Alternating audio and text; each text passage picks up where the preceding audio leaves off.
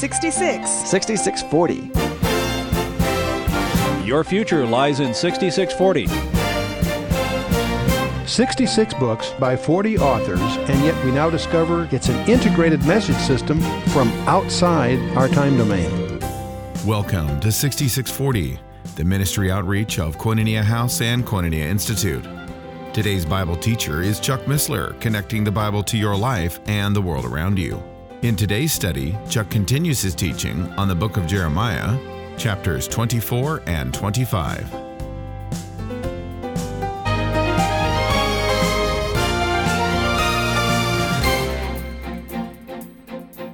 You cannot really talk much about the relationship of God and Israel with, without getting entangled with the real estate, the title deed, the generations and the genealogies which deal with the land conveyance. The land is an integral part of your perception about God's relationship with Israel. But here he says there's a Sabbath.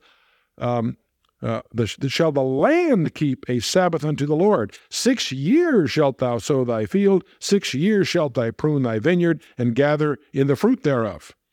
But in the seventh year shall this, shall be a Sabbath of rest unto the land, a Sabbath for the Lord. Thou shalt neither sow thy field nor prune thy vineyard, and that which groweth out of its own accord of thy harvest shalt thou not reap, neither uh, gather the grapes of uh, thy vine unpruned. It is a year of rest unto the land. And the Sabbath of the land shall be food for you, for thee, and for thy servant, and for thy maid, and for thy hired servant, and for thy stranger that sojourneth with thee, and for thy cattle, for which, the, and so on. Okay. And it goes into some other interesting things, Jubilee years and other exciting stuff. Uh, you get down here to verse um, 20.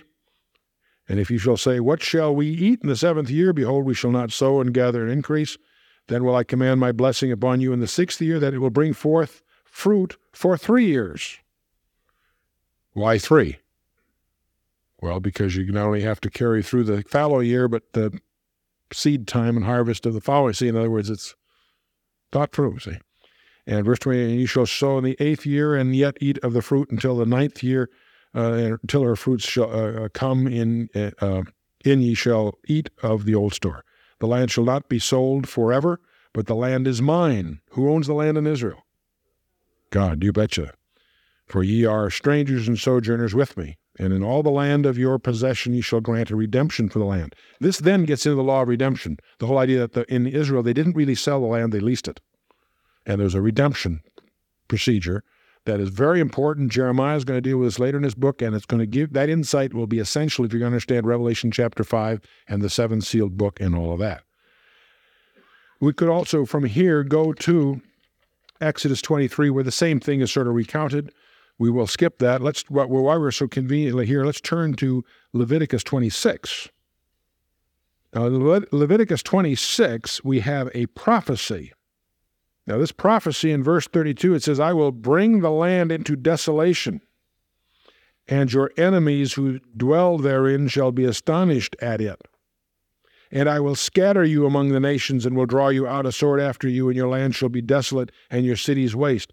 Then shall the land enjoy her Sabbaths, as long as it lieth desolate, and ye are in your enemy's land. Even then shall the land rest and enjoy her Sabbaths. As long as it lieth desolate, it shall rest, because it did not rest in your Sabbaths when ye dwelt upon it. And on it goes. Now, where am I headed? Well, we all know that the Babylon, the King Nebuchadnezzar conquered uh, Jerusalem and put them into slavery for 70 years. Why did Nebuchadnezzar have them as slaves 70 years? The answer to that turns out to be in Second Chronicles. Turn with me to Second Chronicles chapter 36. Second Chronicles, which is the last chapter of the book of Chronicles, so you can go to Ezra and turn left. Okay. Second Chronicles 36. And we're talking about the captivity of Judah under Babylon. Verse 10 mentions Nebuchadnezzar and so forth, and Zedekiah and all of that. And we get through here, we'll pick this up about verse 20. And those who had escaped from the sword he carried away to Babylon, where they were servants to him and his sons until the reign of the kingdom of Persia. Persia ultimately displaced Babylon, as you know. Verse 21 is your key verse. to fulfill the word of the Lord by the mouth of Jeremiah. See, Jeremiah is the authority for the 70 years. To fulfill the word of the Lord by the mouth of Jeremiah until the land had enjoyed her Sabbaths. For as long as she lay desolate, she kept the Sabbath to fulfill threescore and ten years. You're saying, Chuck, you're kidding. You're trying to tell me that for 490 years, Israel ignored the law of the Sabbath. They kept the Sabbath day and they created all kinds of things, kosher laws, all this other stuff. But they did not keep the Sabbath of the land for 490 years. And the Lord, in effect, says, okay, guys, you owe me 70. That wild?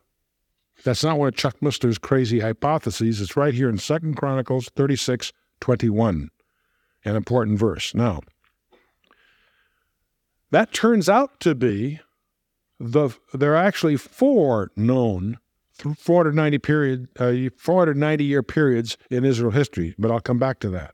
Before we do that, I'd like you to turn with me to one of my favorite chapters in the Bible. You all know it well as students of prophecy, Daniel chapter 9. And you all know the last four verses probably by heart because that's the famous, one of the most famous prophecies in the scripture, the, the, fab, the fabled 70 week prophecy of the book of Daniel. Daniel 9, 24, 25, 26, and 27. And we won't get into that tonight. You haven't been through the tapes, I commend them to you. But I'm really after the first part of this chapter, the most interesting part, well, I'll say the most interesting, but a very, very precious part of chapter 9 is Daniel's prayer.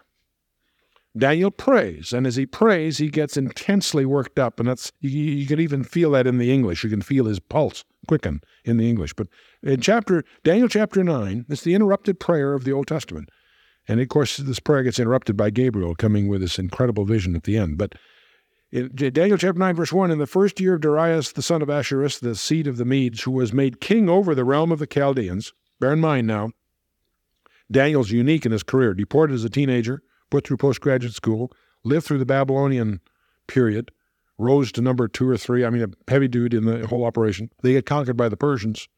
Daniel once again ends up being third in the kingdom. He, so his, his career spans two rival empires. A fascinating guy, very interesting career. Now, it, incidentally, in chapter 9, about 67 of the 70 years have gone by. Daniel's an old man now. He's no longer a teenager. He's an aged, aged guy. Okay.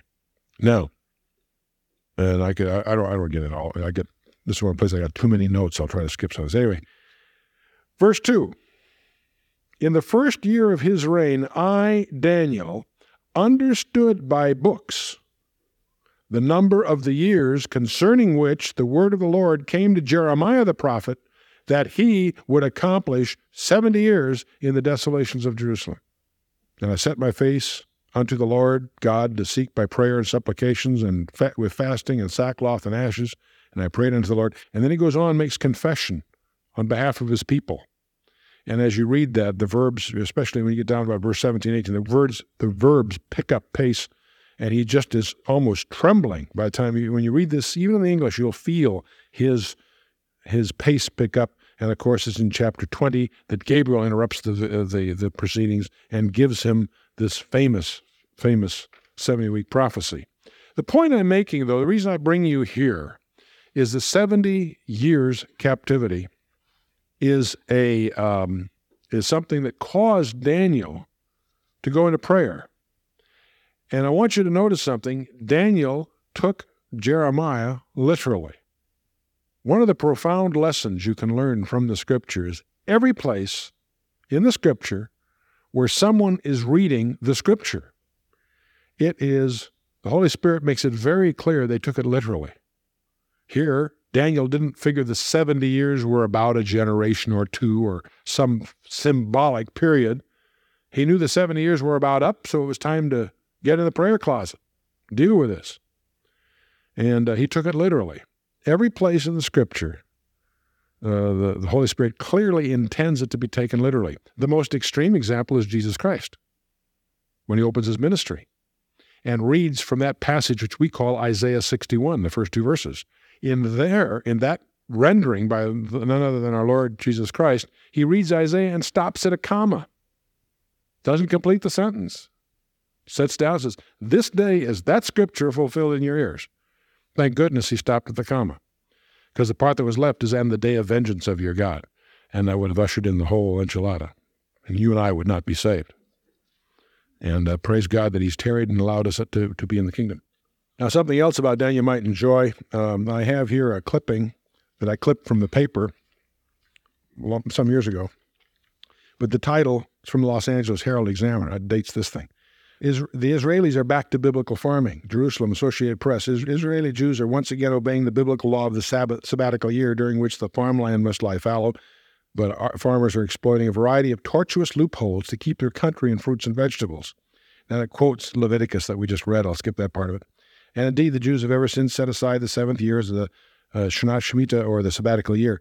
The Shemitah applies primarily to the land that it may not be plowed, no crops may be planted, no fruit and vegetables picked. Sabbatical follows the Jewish lunar calendar, beginning and ending usually in September. Seems like an, an added burden for a country whose struggling economy leans heavily on exports of citrus, flowers, and winter crops. But there's a loophole. The Bible says nothing about land belonging to non Jews. So every seventh year, all land owned by the government, the agricultural conglomerates, and the small holders is quote sold close quote to the state rabbinic uh, by the state rabbinic to a non-Jew, usually a Christian Arab. The buyer, whose identity is secret, signs a bill of purchase whereby he theoretically owns the one million acres of farmland during the sabbatical year. Payment is postponed until the sabbatical ends, but by then the buyer is bound to sell the land back to the Jewish owners. He receives a small commission for going along with the elaborate dodge. Critics of Israel's union of religion and state call it a farce, but to religious Jews it is a vital process for it enables them to work the land without fear of violating the biblical law. Nothing's changed, okay? you see the Pharisaical mind there, see? So, so uh, uh, you, you, you really have to you really have to um, understand that that strange mentality that uh, goes through. And I'm not saying this is widespread anymore. There's obviously people in Israel that are offended by the practice, and but it's interesting because it shows at least they're giving substance to the letter of the law. Something you might find interesting, by the way, um, and that is this whole business of 70 weeks. We talk about Daniel 70 weeks, the 70 years led to the 70 week prophecy in Daniel chapter 9. It's interesting that from Abraham to the Exodus turns out to be 75 years according to Genesis 12:4 and Galatians 3:17 another 430 or if you add that up it's 505 years. But uh, under Ishmael there was 15 years under the usurper. So 15 from the 505 means there's 490 good years in which they're in favor from Abraham to the Exodus. From the Exodus to the temple turns out to be um, 591 plus 10 for the dedication. This is from 1 Kings 6 and 1 Kings 8. But anyway, it's 601 years. But if you study the book of Judges carefully, there are six servitudes eight years under Mesopotamia, 18 years under the Moabites, 20 years under the Canaanites, seven years under the Midianites, uh, 18 years under a combination of the Philistines and Ammonites, and then another 40 year servitude under the Philistines. When you add that up into the Judges, there's 111 years of servitude in the book of the, the book of Judges. When you subtract the 111 from the 601, you get 490. So it's 490 years from the Exodus to the temple. Now, from the temple dedication to the Edict of Artaxerxes, which leads them back, that's the Daniel 70 week thing. First Kings 8, we find uh, we can essentially uh, time that to about 1005 BC, and then for Nehemiah 2, it's 445 BC, which is a date familiar to you. That's a total of 560 years. But that includes the Babylonian captivity of 70. So 560 minus 70 is how much? 490.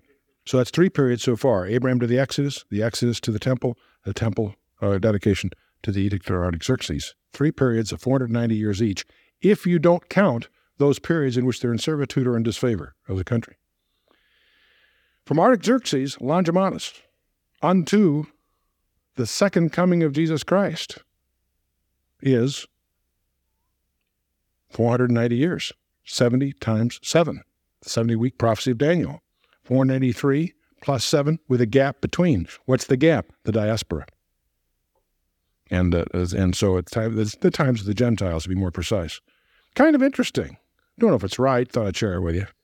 Um, before we're through Jeremiah, we'll also talk about the application of a prophecy of Ezekiel and how it might apply to the first and third sieges of Nebuchadnezzar. But we've got some more background to dig up before we go that far in this particular study.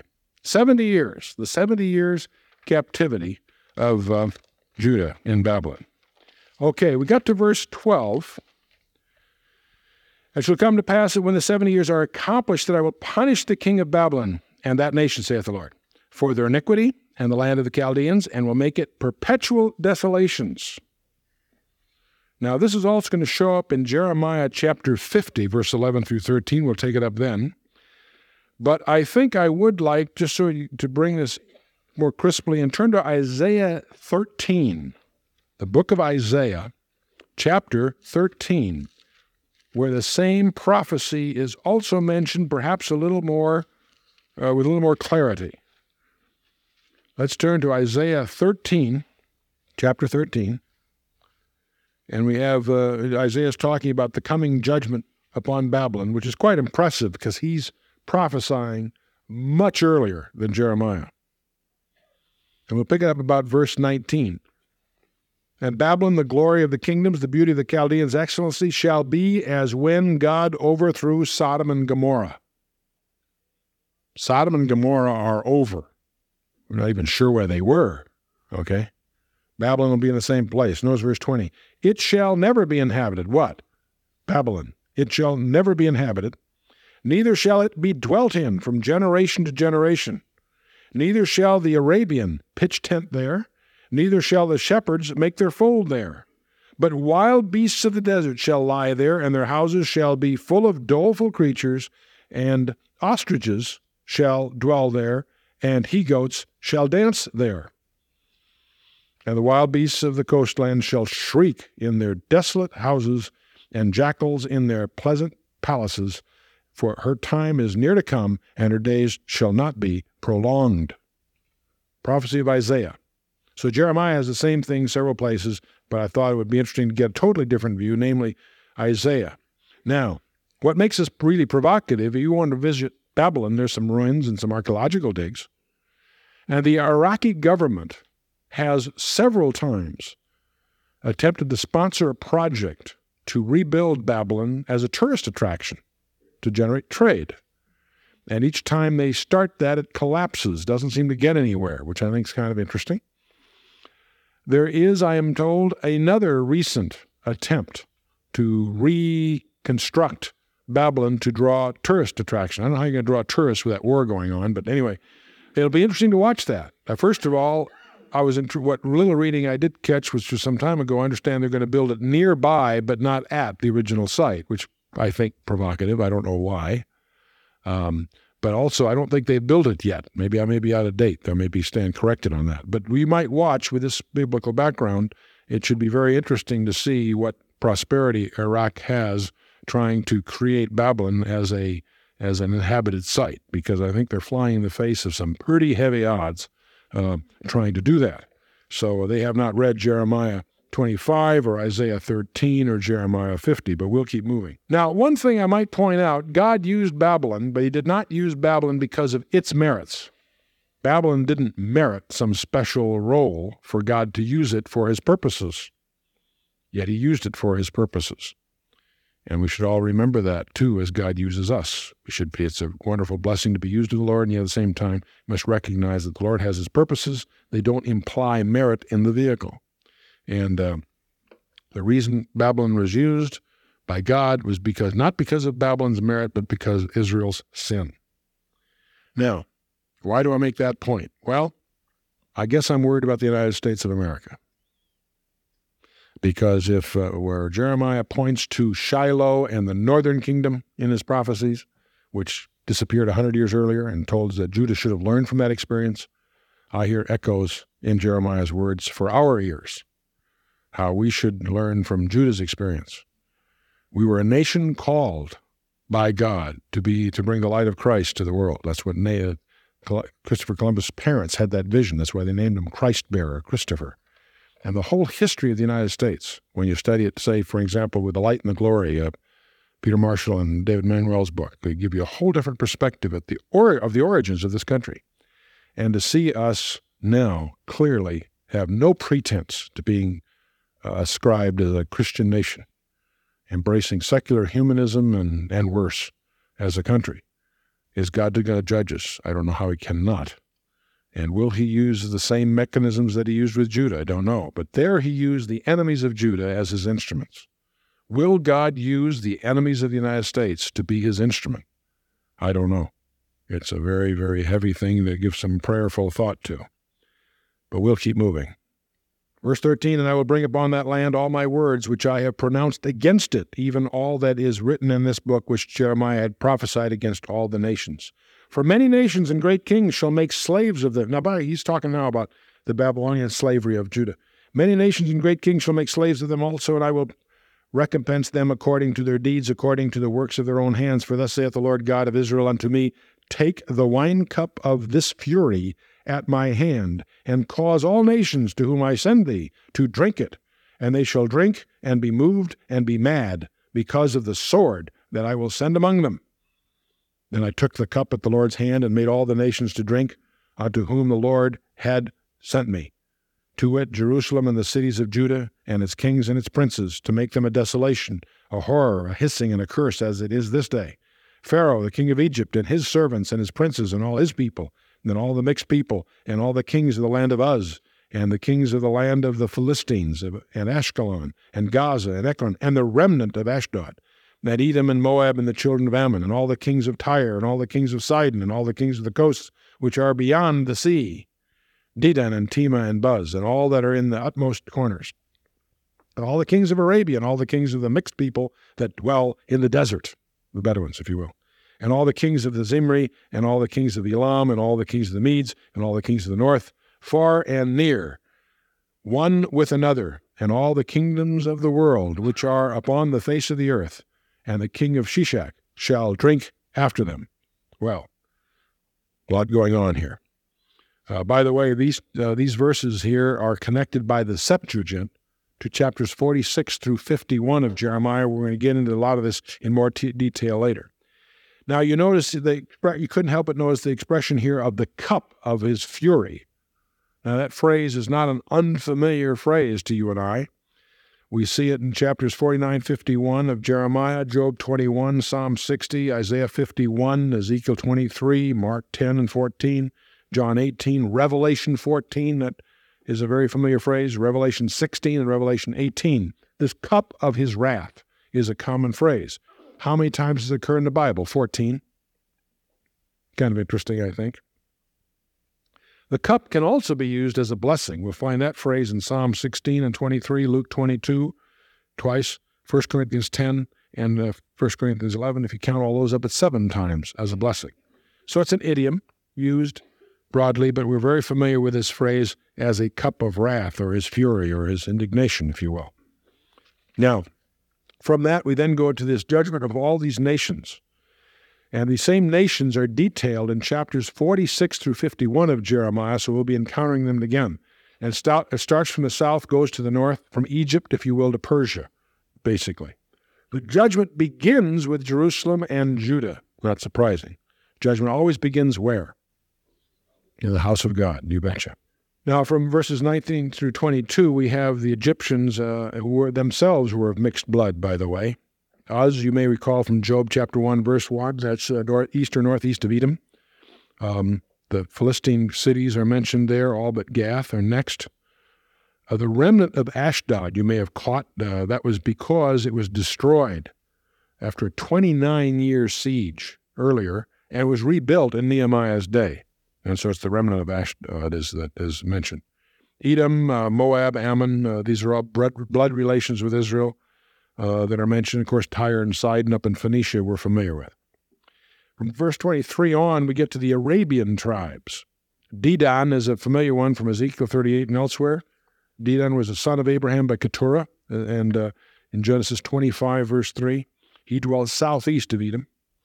Tema is 250 miles southeast of Edom in Arabia, son of Ishmael in Genesis 24. Also shows up in Job chapter 6, verse 19. Buz is descended from uh, Nahor, brother of Abraham, in Genesis 22, and generally speaks of the northern Arabian tribes. And then we also had the uh, uh, the uh, Bedouins of the uh, of um, Arabia there. We also had Cushite Cushite elements run through here. Zimri is a puzzlement. Uh, we're not sure where Zimri was. Uh, it, he shows up in Numbers 25, 1 Kings 16, 2 Kings 9, 1 Chronicles uh, 7, 8, and 9. We're not sure, though, exactly where Zimri is. It's possible it's the same as Zimran, who is a son of Abraham by Keturah in Genesis 24 2. And if so, he, he apparently dwelt between the Arabian Peninsula and Persia in that general area. Elam and Media are mentioned here. Uh, they are east of the Tigris River. Elam is northeast uh, of the Persian Gulf, about 200 miles east of Babylon. And of course, Media is north and west of Persia and forms an alliance with the Persians to become the Medo Persian Empire that subsequently puts down Babylon and in turn is captured by the Greeks, if you're familiar with your ancient history. The Babylonians, the Medes and the Persians, the Greeks, and then, of course, the Romans. You've been listening to 6640, the ministry outreach of Koinonia House and Koinonia Institute. Today's Bible teacher was Chuck Missler, teaching through the book of Jeremiah. Download the new K House TV app to access an ever growing collection of free resources. Visit the Apple or Android App Store and search K House TV on your Roku or Fire TV streaming device. Thank you for listening to 6640 and for your continued prayerful support of this ministry. Until next time, as we continue this series, may God bless you with the knowledge of His Son, Jesus Christ, as you study His Word.